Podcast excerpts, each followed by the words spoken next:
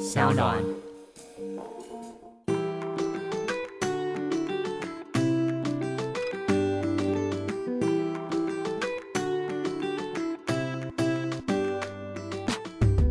回到 Ivy 爱公威，今天呢邀请到的是我自己最近这几年一直很有兴趣的领域，也就是房产。我们邀请到的呢是地产秘密客，欢迎 Ting and Sam。Hello， 大家好，我们是地产秘密客。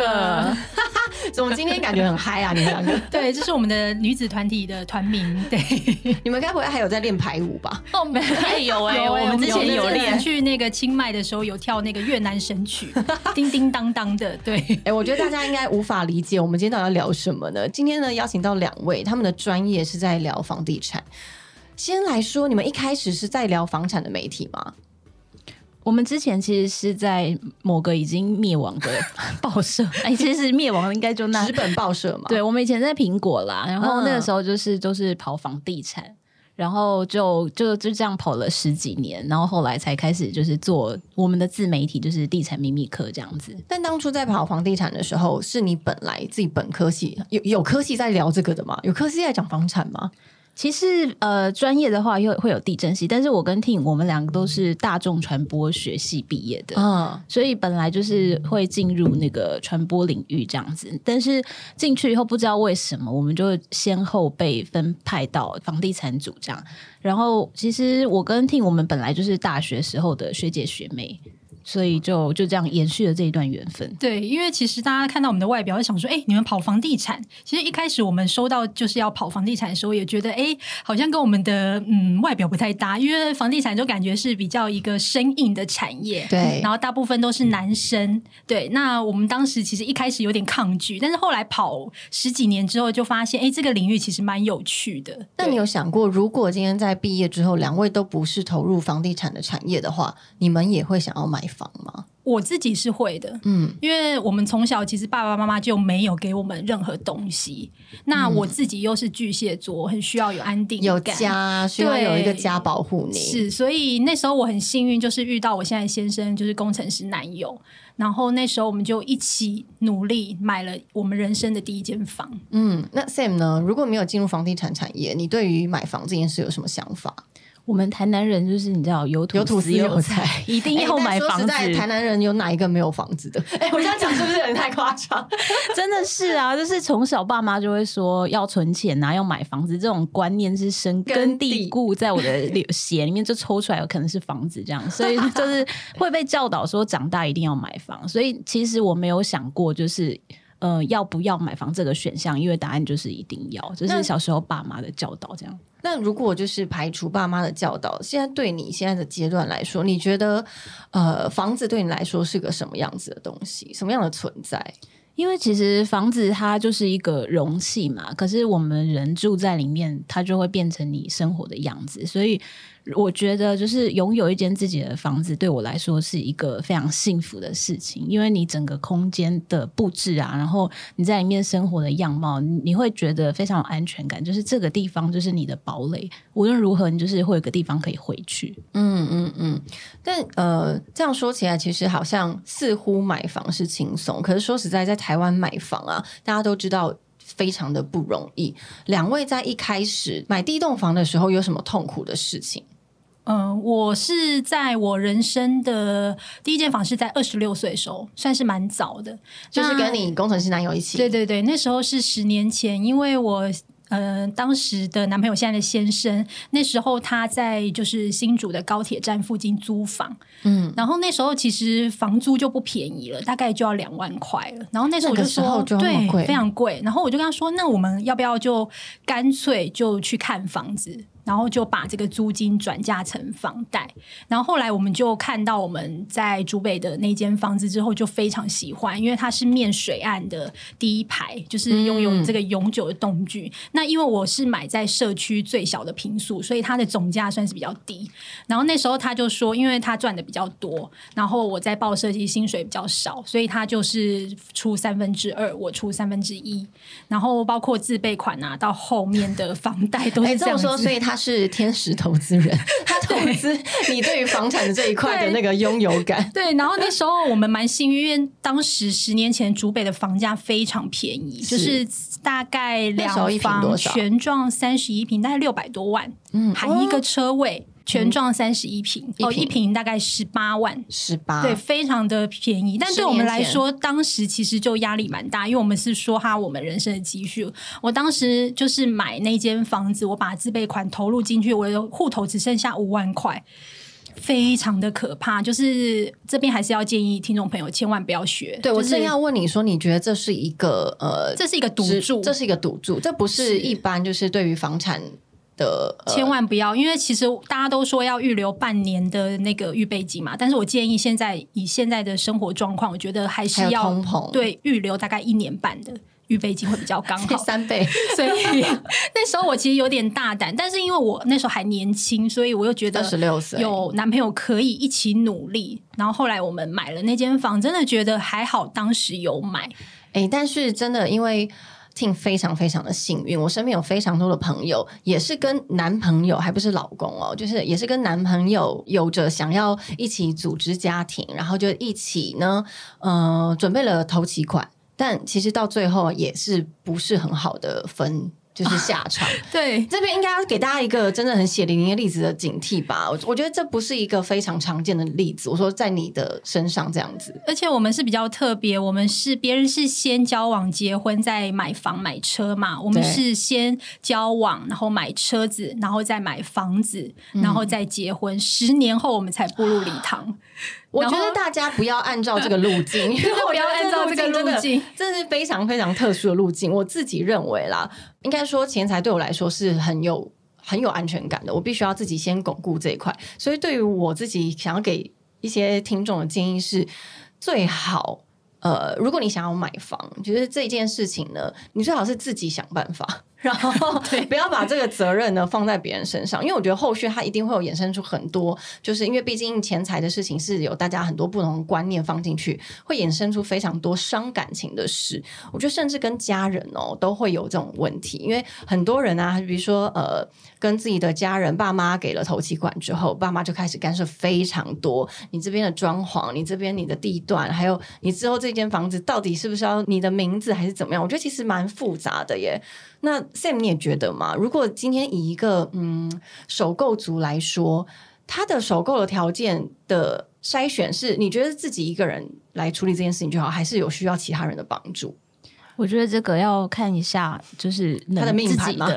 能力。对，像如果你要跟人家买房的一起合买房的话，就是要除非你像听你这样就是运气很好，就是自己本身是中乐透的人，对，遇到的另一半也是非常好的人。因为我们都不喜欢占别人便宜，所以当时一起买的时候他就说没关系，我就登记在你名下。然后我当时也跟他说，如果我们真的发生什么事，该怎么付就是该怎么分，我们就会怎么分。嗯，大家都是就是站在对方的立场想。是，对。其实我我之前有写过一篇专栏，就是在讲合资买房这件事情，就是建议大家就是不要去赌这个事情，因为常常合资买房就是最多纠纷的来源。那比如说当时呃，那些钱怎么去算，那如果是我去买的话，登记在我的名下以后卖掉以后会有税的问题，那以及我可能我要去跑户政事务所，或者是我要去跑，那这些计程车费谁要来付？嗯，如果两个人感情好的话，这些都不是问题，感情不好的时候一毛钱都是问题。对，合资买房的话它是呃可以登记两个人的名字吗？可以，但是其实实务上啊，有很多情侣在一起买房的时候，通常很有可能就会只会登记在其中一个人的名下，就是原因是什么？其实登记在一个人名下，贷款可能比较好贷啊，了解。对，然后以及就是后续啊，哎，要处分的时候也比较容易。嗯嗯嗯，对，所以很多人在这一块，就是一开始一起买的时候，可能就没有讲清楚。然后男生如果可能装大方说，哎，这是共同的小，我也没清说清楚说，哎，这个到底是借你还是帮你付还是什么？那后续其实就，其实我们之前也有收到粉丝私讯，就是说，哎，跟男友一起买的房子，那当时可能对方付的比较多，还有一些杂杂七杂八的杂费，那现在要分开了，那房房子涨价了。那这个增值怎么分？照比例吗？啊，还是一人一半吗？对呀，啊，这真的很头痛哎，欸！而且有时候是某一方他不想卖，那要怎么办？嗯、对，这就是合资买房的另外一个问题点，因为如果你要卖房，就必须要两个人都同 意, 同意对，只有一个人的话就变成 只, 只能卖你的持分。而且是不是也有人就是呃，先别说法律上的两个人的名字都在上面好了，如果今天是比如说你的另外一半的家人出头期款，我自己觉得以情理来说，这件事情也会变得非常复杂，因为我就有听过有朋友，就是他的另外一半的妈妈付了头期款，然后呢，之后每一天都来他们家做客，然后他都会觉得说这房子是我的、啊、要不是我帮你付头期款，你们根本没有办法住进来。但你们怎么想呢？如果今天是因为他其实没有法律上的一个效益，可是他就是有个人情的压力在。我真的觉得如果你是那种很讨厌人家干涉你的人，就不要拿人家的钱。没错，因为拿了真的没完没了，拿人手短哦，对啊，而且有些长辈会要求要钥匙哦。对啊，这个也很困扰，但是这种事情是没有办法在长辈身上得到解答，对不对、嗯、因为对于他们来说，他们有付出，他们就要有一些回报嘛。一定的，可而且你选的物件他可能也要干涉，就是你自己喜欢的房子，但是你长辈就觉得哎、欸，怎么这么小，他可能从南部来，他觉得哎、欸，怎么那么小，我们南部都住透天呢、欸。可是台北市的房子台北透天台北市的房子现在就是真的是小不拉几的、嗯、所以有时候其实长辈一起去看房反而是助力，对长辈要帮忙有时候也是蛮困扰。我们就有朋友就是对方的家长说装潢就他包了、嗯、他们都不用付装潢费，就是长辈挑了一整套的快木家具就是比较 old school 的那一种整个家里有山有水那种感觉。对啊，快意生活圈，你知道他们超傻眼哎、欸，真的 我, 我自己也非常认同，就是房子这件事情啊，对于我们来说呃，你可以能够尽量的让自己处理就自己处理，他最好不要跟别人有关系。因为 Tim 是有那时候男朋友支持嘛，那 Sam 呢，你的第一个房是自己想办法。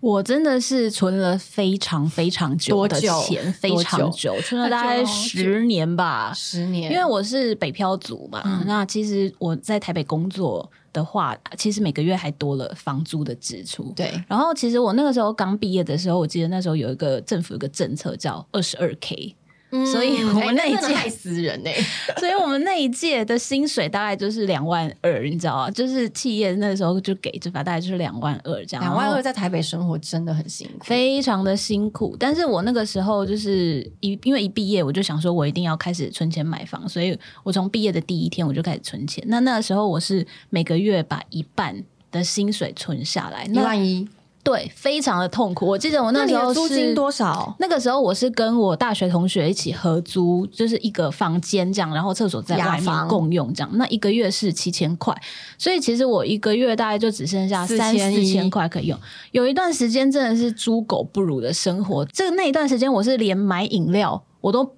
没办法买，我就是很想，比如说很突然很想喝一杯珍奶，但是想一想之后。我就觉得算了，我还是拿那个空的矿泉水瓶去公司的饮水机装水，就是这种日子过了好几年，一直到呃大概五年左右吧，就是存到了一个款，然后我拿去投资，大概就是五六十万这样，然后我再去投资把钱滚大， uh-huh. 就这样十年。才终于拥有了我买房子的头期款。哇，这好励志哦！所以等于是你的呃头期款的前期是自己这样死存钱，然后后面用投资的方式。对，因为其实现在如果真的是要靠存去存到头期款很难，而且你会觉得哦，好像跟不上那个房价的那个增幅这样。可是其实存钱这件事情啊，一开始死存的时候是最痛苦的。可是当你过了最前面那个坎之后，其实它会越来越轻松。嗯，你说习惯了以后嘛，习惯就是都喝水这样子还会变瘦，喝空气喝空气就会就会饱。对然后那时候大餐，因为我们就是在媒体业嘛，那大餐的机会就是各种，就是公公司会有一些那种蛮好的耶，对不对？对啊，餐叙什么就猛吃一通，还打包。午餐时间啊就有个福利，我们都去找我们直属的长官，然后一个长官、哦、就会问他说、欸、你吃饭了没？然后他就会说走啦又来蹭饭这样对对对，那阵子真的非常感谢他。对，所以其实你们的房子有一部分是那个大哥的支持。对啊，我到现在还是，他现在已经退休了，报社高层退休，我到现在还是常常嘘寒问暖，因为我是一个懂得感恩的人，我常常都会问他说哎、欸，你还活着吗有没有健康这样子那如果就是呃，按照两位的经验啊，因为两位都是在台北买房嘛，那可是其实呃，现在不止台北，其实台中啊，或者是高雄啊，他们的物价跟房价也都飙得蛮厉害的。有没有什么呃，你们觉得今天在首购的呃人的身上，你建议他是他要筛选地区吗？还是他是要筛选他自己的生活状况来做买房的一个参考呢？这个我觉得必须要先跟大家讲一下，就是其实每个人的状况不一定，其实你真的不一定要买房。嗯，有些人可能真的就是不适合买房。你觉得哪些人不适合买房？比如说你真的才刚毕业，收入还不稳定，或者是你是天生喜欢漂泊的人，就是没有办法在一地驻留，那其实真的没有需要说一定要买房子。买房子其实都这些都是人生的一个选择，只是因为在我们两个的情况下来说，会觉得说，哎，拥拥有一间房子其实蛮有安定感的，所以我们自己是这样子的，就比较适合买房子的人。嗯，所以大家还是要先评估一下自己的能力，而且现在的环境我们也不建议大家垫着脚尖去买房，因为像现在其实升息嘛，那加上房价其实蛮高。那过去两三年其实有蛮多人他们会垫着脚尖去买，就是，请问垫着脚尖它的定义大概会是比如说它超出多少，它的几趴，它的可能薪资啊，还是什么样存钱的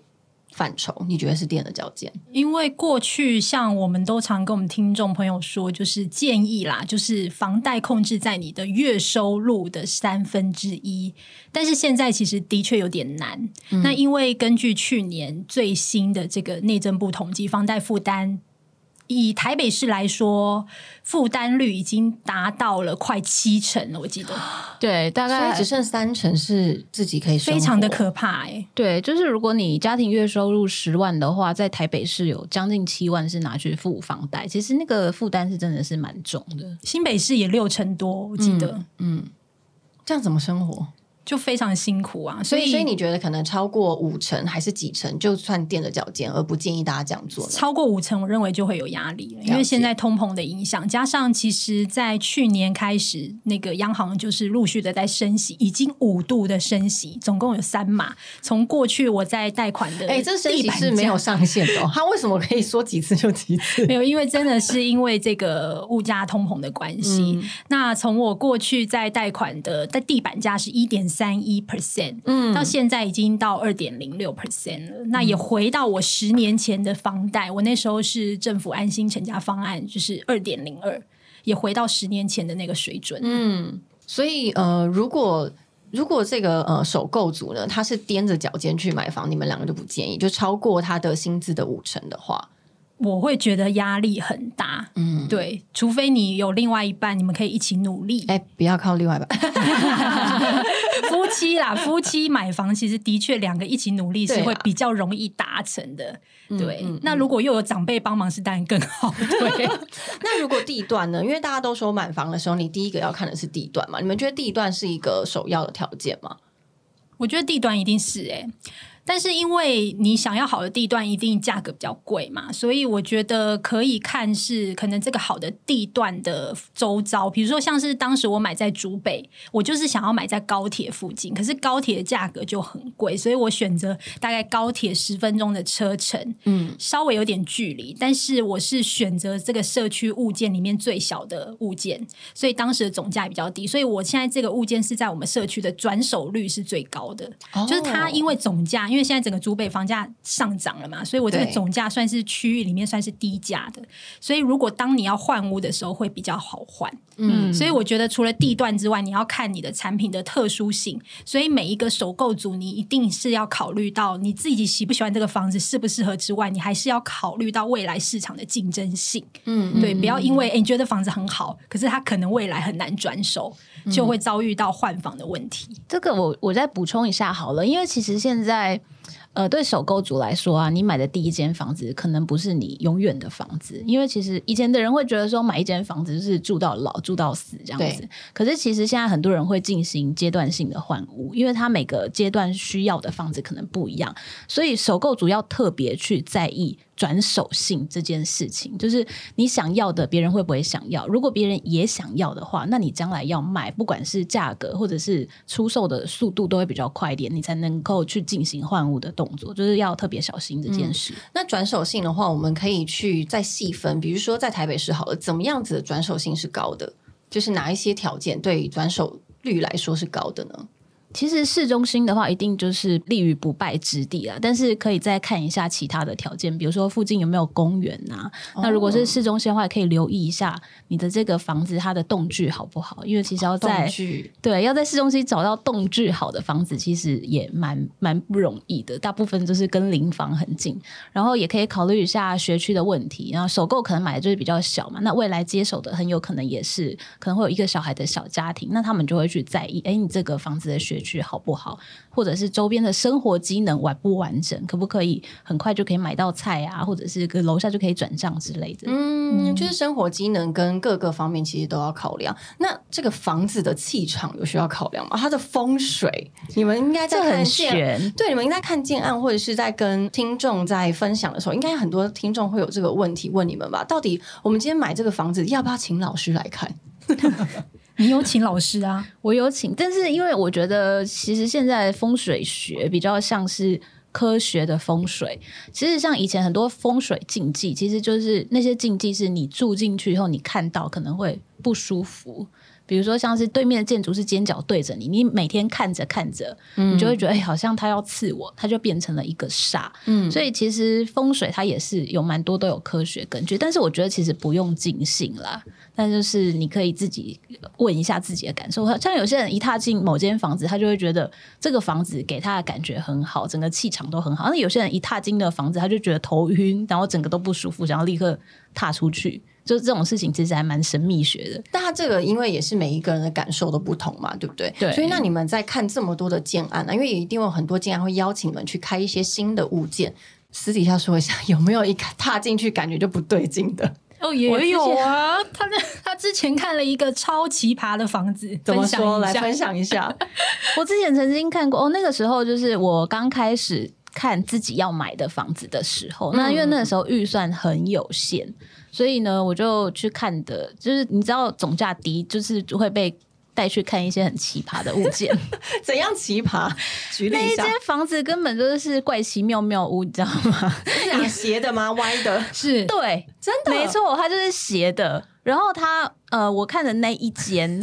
它进去，你说你人走进去也是斜的吗？它的地板整个就是斜的，以至于你站在里面，你会觉得自己好像随时都会跌倒，因为它那个。就是它的那个坡度是显而易见，我连滚弹珠都不用我就可以感觉到它是斜的，就是整个整个都觉得你站在一个很不平的地方，所以当然最后是没买了。那那个时候的房仲有跟你说这一个状况吗？还是他就也装作没有这回事？房仲当然不会说，但是如果你问他说这地是不平，他会诚实说，因为他不能骗我。他说哎、欸，你没看到我的脚是歪的吗？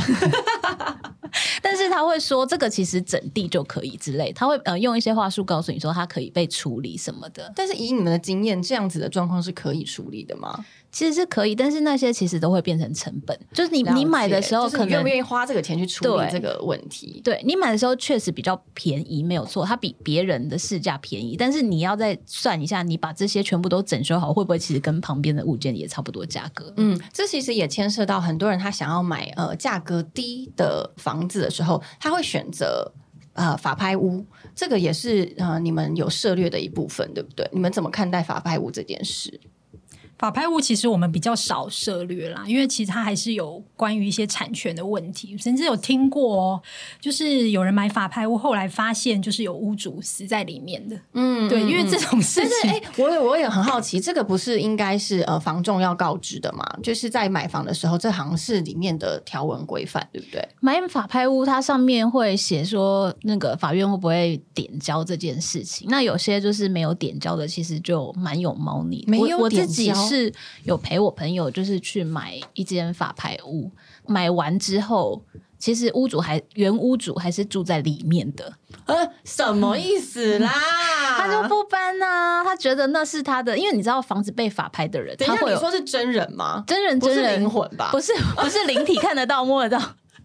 就是就是房子被法拍，其实原本的屋主都是愤愤不平的，就是会会有很多原因嘛，所以他就不愿意搬走。对，那这种时候后来他们是又额外付了钱，然后还帮那个原屋主找好了新房子，还帮他付了新房子的租金，再帮他把旧房子的东西搬过去。那这是买家要付的吗？不是，但是如果你遇到这种原屋主的话，就是会有类似的问题啊，嗯嗯嗯，所以其实如果今天说实在你，你想要买呃价格低的物件，它就有价格低的原因，对，所以一定会有价格低的原因， 对， 对， 对， 对，所以通常你们自己在，因为呃买房有很多选择嘛，它有就是呃预售屋，然后有中古屋，你们自己偏好是什么呢？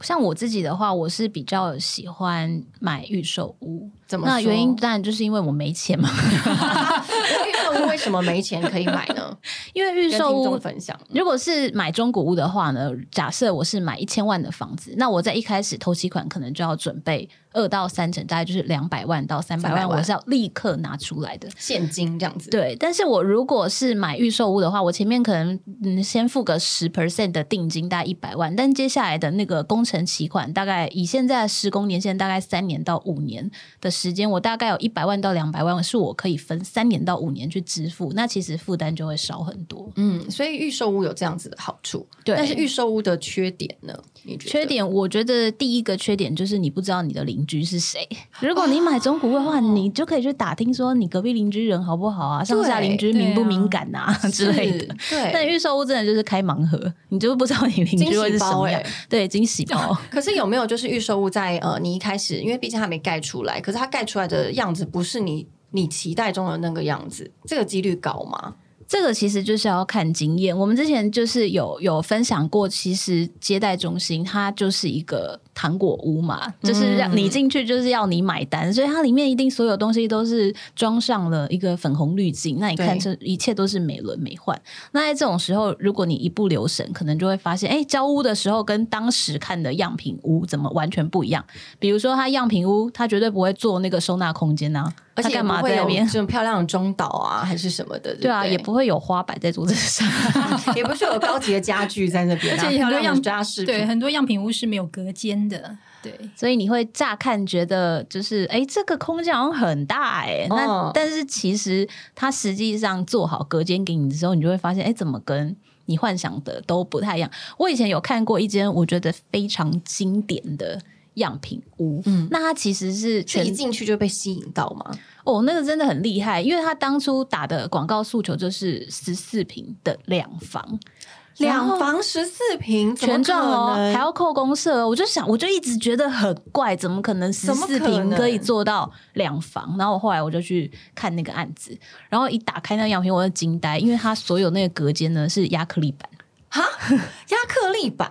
对，很薄透明的，所以你进去的时候就觉得哎，欸，好，整个空间好通透，采光也不错，因为它全部的隔间都是亚克力板。但是实际上它你交屋的时候，它隔给你一定不会是亚克力板，啊，对啊，就是它还是有厚度吧，厚度不一样，啊，然后整个也不会透明，因为你又不是想要住在汽车旅馆里面，怎么可能去用亚克力板去隔间？欸，可是那它这样算是贩售不实吗？不算对不对？不算啊，他说他们都会写就是这是空间适宜，就像你知道泡面泡面上面的示意表现，那个最大块牛肉最后你不会买到的，对啊，里面也不会有青江菜啊，要自己加好吗？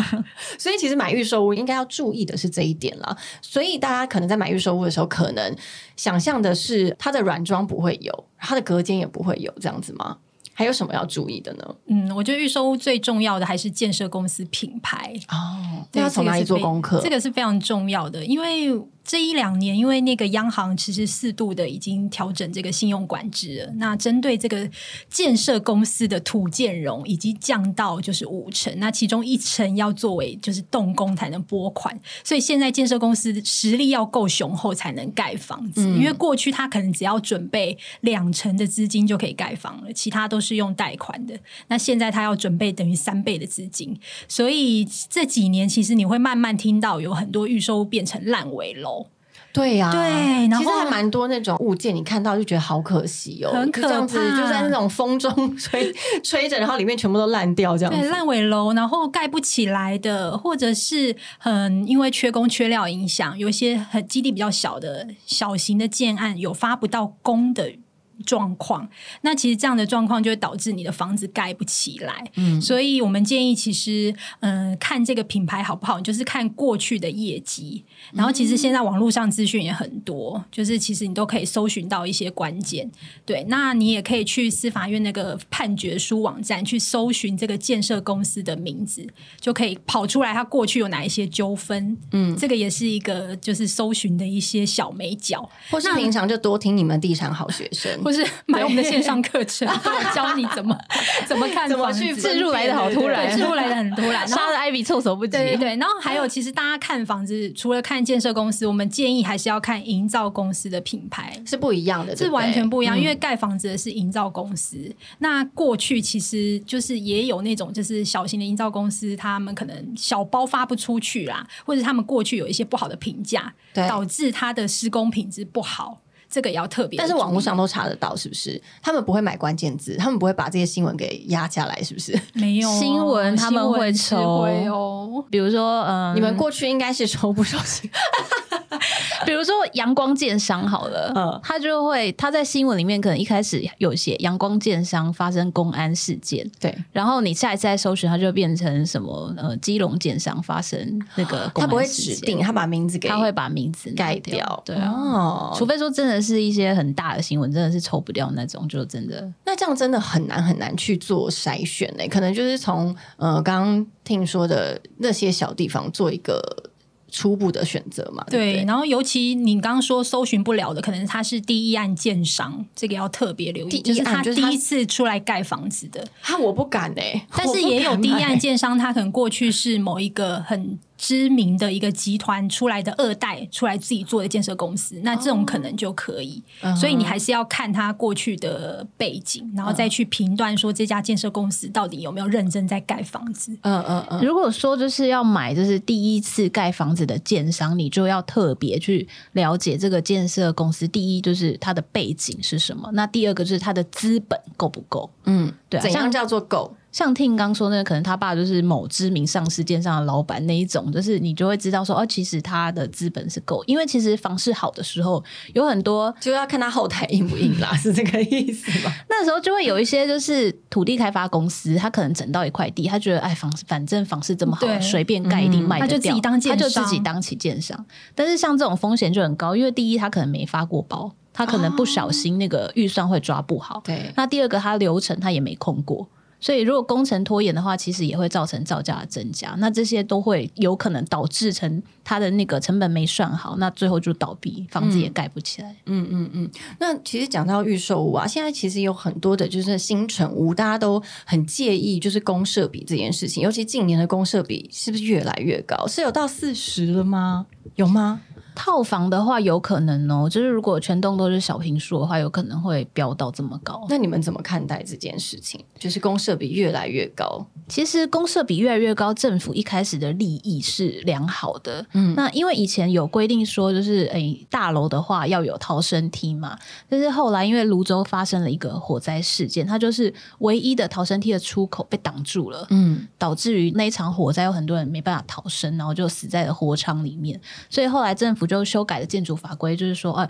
多少楼以上你就要有双逃生梯，对，那两只逃生梯其实就占了大楼的很多空间，导致于公设比在那时候就马上从大概 百分之二十八 跳到 百分之三十三， 那现在还有很多公设的休闲公设啊，那种这种放进来之后，其实公设比现在在 百分之三十三、百分之三十四 都算是蛮常见的新建案。嗯嗯嗯，但是很多人一定会觉得说，那难道我买的坪数大部分就是公社啊，那我用不到，你觉得怎么样让大家去有一个比较舒服的想法？我觉得主要是看你的需求啦，就是像我自己会买新成屋的关系是因为嗯、呃，我第二间房是买给我爸爸妈妈住的，那当然我们原本是住在那种四楼的老旧公寓，所以我因为就是爸爸妈妈已经七十几岁了，所以要有电梯、嗯、要有电梯，因为他们每天就是跑垃圾车、欸、我爸七十几都快八十岁了，嗯嗯嗯，所以那时候我其实蛮心疼的，我就决定我要买一个有社区有管理的，所以我觉得是看你自己的需求，你如果想要的是比较实坪制的，就是那种就是真的实实在在多少坪就多少坪的，那你就选那种中古屋或者是公寓这一种的。那如果你是希望就是有一个比较安全，然后有人帮你收发包裹，或者是你希望你的、呃、小朋友是有很完善的公社的部分，你就可以选择就是新成屋，那这两个是完全不一样的。嗯，那你们有没有听过就是因为现在大家的呃，尤其是新建案都越盖越豪华，它包括它的软性的服务都非常非常的厉害，我有听过什么什么台中某个建案，他真的会，他会帮你做早餐哦，还是接小孩上下课？有有有有有有，还帮你顾小孩的也有、哦。对啊，你觉得这个会是一个呃买房的加分点吗？哦、我觉得很加分哎、欸，可是这个其实都会反映在你的管理费上哎、欸哦。你要有这么细致的服务，你的管理费一定就是爆贵，甚至有社区他们是有私厨的。帮你做早午晚餐的也有，但它应该是要另外收费吧？它是另外收费，但是它的管理费也比较贵。嗯，而且但是你你跟他点早午晚餐，它其实就是成本价算给你，但是其实每个月管理费就会很高。我之前有去过一个豪宅案，因为他养一个厨师，对他们的那个可以提供的物业服务到说，你可以包场游泳池，那游泳池不是会有水温吗？对，你可以自己决定你的泳池温度要几度，这也太客制化了吧？它会变成说这个泳池就是属于你自己。对，没错。然后我朋友就说，那他要把它调成九十九度在那边煮泡面，有钱就是任性，这样太任性，这有够超任性。然后物业还说，哦，可以啊，可是可能要等久一点，真的要把它加热到九十九度这样。对啊，因为你像我们家的社区有游泳池，就是大家一起共用的。然后豪宅就是你可以包场，你爱怎样就、嗯、超棒。那个，那你还没有听过什么很浮夸的建案的服务？哦，我之前还有去另外一个豪宅啊，就是它的服务倒是，如果你想要订一台私人直升机，它也可以帮你用。真假的？你想要订游艇、直升机、直升机，或者是什么三星，三星完全订不到米其林餐厅，不管是在米兰还是在巴黎，它都会物业都可以帮你处理。所以真的有人有用过这样子的服务？它就是类似，只是说它有这个服务，可是不一定可以达成。他们是有提供这样子的服务，就是那个那个那是一个非常有名的一个指标豪宅，他们有做这样子的服务，哦、黑卡黑卡，嗯嗯嗯，感觉就是一个黑卡秘书，然后随时为你 stand by。对，那他的那个呃管理费应该是之高的吧？应该是非常高吧，应该一坪要三百块以上吧？现在通常一坪的管理费都是多少？台北市大概一百二到一百五哦、嗯，一般的建案就要一百二到一百五，豪宅应该是更加的。贵的，对，因为那毕竟是金字塔顶端那五百个人，你知道吗？才拥有的服务、啊，所以可能他就是跟隔壁那个邻居借他的那个直升机来开而已，是因为他们可能随随便便都有游艇跟直升机，或是建设公司老板的，就去还写着什么王董之类，上面还有名字这样。好，那我们刚刚讲到的是呃预售屋啊、新成屋，那如果中古屋呢，有没有呃你们觉得可以提醒大家，如果中古屋在选房的时候应该注意什么事？我觉得中古屋就是现在最怕就是你买到那个海沙屋啦。哦，现在还有海沙屋吗？还有哦，有哦，因为其实你知道某某区就是其实他们屋龄三十到四十年，那个氯离子含量很高的社区都要小心。对，它是会怎么样？可是它这个都是有报告检测，不是吗？它能够不提供给你这个报告吗？诶，有一些没有哦。哦，真的吗？对啊，有一些没有这个报告哦。除非房仲他会帮你检测啦，嗯，对，嗯，但是基本上其实你挑选到这样的屋龄的时候就要特别的留意。你说几岁？三十几？大概屋龄三十到四十年的左右的，嗯，所以就是要可能要小心海砂屋。对，那还有什么要注意的？还有我觉得还蛮多的耶，比如说像是老房子就会有一些我们常说结构安全的问题啦，因为其实现在地震台湾又发生蛮频繁的嘛，所以九二一以前其实政府对于这个结构安全是比较没有严格的规范的，但是九二一发生之后，其实台湾的建筑法规是越来越严格，甚至是比世界各国都严格，嗯，就是其实已经筛选过，所以嗯、呃，我觉得就是主要是结构安全要特别留意啦，然后当然就是买房子还是地段，我觉得也蛮重要的、嗯、我觉得可以特别提醒，就是如果你是看中中古屋的朋友啊，就是你在看屋的时候记得问一下仲介，就是他上一次换管线是什么时候，因为其实有蛮多电线走火的新闻，他可能就是三四十年都没有换过管线、嗯、那其实我们之前跟室内设计师朋友聊过，他是建议大概十到十五年就做一次全室的这个管线的更换，而且以前的那个电的负载量没有那么大，以前没有那么多电器嘛，没错，但是现在其实每个人的家庭里面用的电器都非常多，那如果你用的是旧的管径的电线的话，其实也比较容易会发生就是走火的危险，所以特别去问一下这一点。嗯，这个真的蛮细的。那其实我觉得呃，中因为我自己也是买中古屋嘛，所以那时候蛮多蛮多的那个呃中间的筛选的技巧都是透过房仲，然后或者是透过设计师告诉我的，所以其实我觉得遇到好房仲跟遇到好的设计师真的就是看自己的运气，对不对？还是你们觉得有可以帮大家做一个这是好的房仲的一个筛选的机制，或者好的设计师呢？其实房仲你可以先从简单的对谈当中去看看这个人他到底老不老实。对，你说买个测谎机吗？其实看眼神交流你就可以知道了。哦，所以会有些人不敢看你的眼睛这样子。是，比如说我们朋友就有教我们有一个我觉得蛮棒的技巧，比如说你去看房子，房仲不是很常会话术你说哦，这一间另外有买买家在出价。对对对，那这个时候你就可以一秒问他说哦，那个买家是哪里来的，几岁，住在哪？如果是房东编的，他一定会有几秒的时间需要想一下，因为他正在编故事中。对，他正在编，他想说他可能在想说到底是几岁，那到底是谁？那但是如果他可以很快速回答你说哦，大概四十几岁，是附近哪一个园区？他如果可以讲出一个蛮具体的，就代表哦，可能真的有这样子的人，所以可以去像用这样子的对话去做一些测试。嗯，所以房仲应该最禁忌的就是不诚实吧。嗯、呃，对，如果遇到就是不诚实的房仲的话，其实也会蛮惨的。所以房房仲是不是也可以从他所属的公司的信誉然后来挑选？其实仲介公司有分直营跟就是加盟。啊，真的吗？我以为都是直营的耶。呃，有有分直营跟加盟。那如果是直营店的话，他们受到的规定就会比较严格一点、嗯、所以也可以透过这个去挑选一下。那有品牌的仲介当然还是会比较爱惜羽毛啦。嗯嗯嗯嗯，因为其实好像仲介的呃 vibe 跟屋主也会有很大的落差。有些人他真的房仲怎么样推荐他房子，他就是不喜欢，可能换一个仲介以后就立刻买房了。对啊，这就是跟房源一样，人跟人之间的缘分也是，就是反正时机到了，你的房子会自己来找你，真的。所以两位也是在时机到的时候就刚好就入手自己的新房嘛，你们是不是也入手好几间了？欸、我们有我们因为我都是我们都自住啦，我第一间是现在住在竹北，然后第二间是买给我爸爸妈妈的，然后我们即将竹北那间要卖掉，要换新的房子了，就是启动我十年的换屋计划也完成了。那我跟 Sam 其实我们蛮幸运，因为我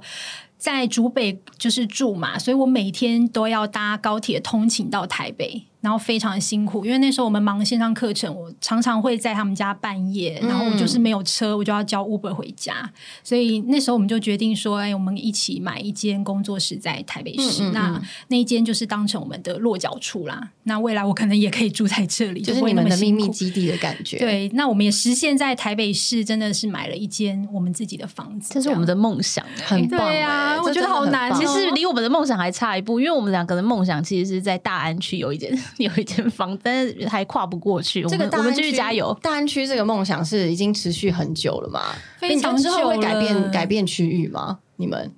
欸、目目前还是应该是不太可能。想要进入我们我们现在还是想要进入世界的中心，想要离宅女小红近一点。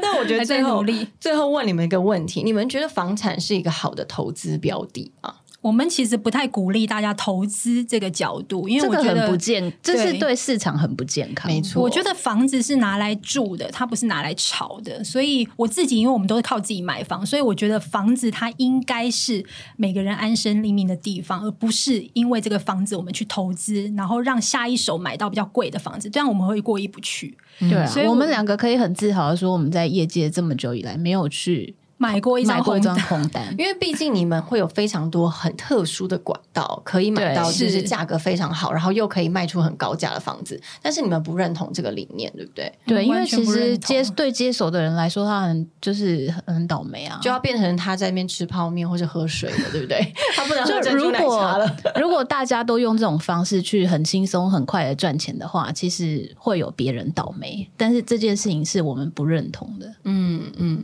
我觉得这个很棒耶，因为其实你们看的是整个大环境，这个产业，因为毕竟你们在这个产业这么多年，一定有看过很多很黑的手段，也有看过很健康的手段，但是你们选择用一个呃，就是让这个环境更好的方式让大家加入房产的这个行列，我觉得是非常棒的。是不是在你们节目中也可以听到很多相关的消息？嗯，我们的地产好学生广告时间到了，广告时间，对，大家可以订阅我们的 podcast。 那我们其实分享了很多房地产的相关的资讯，那我们也常常会访问一些名人他们的买房经验，让这个节目比较不无聊。哎、欸，我也曾经上过一集哦，大家也可以先去听听我那一集。对对对感谢感谢，好了，真的真的很谢谢地产秘密课 Ting 跟 Sam 两个人分享了自己呃过去买房的经验，跟在这个呃业界中堆积出来的很多的经验，我觉得都非常值得大家学习。好啦，真的很感谢你们，希望我们下次有机会再见咯，谢谢谢谢，拜拜。拜拜。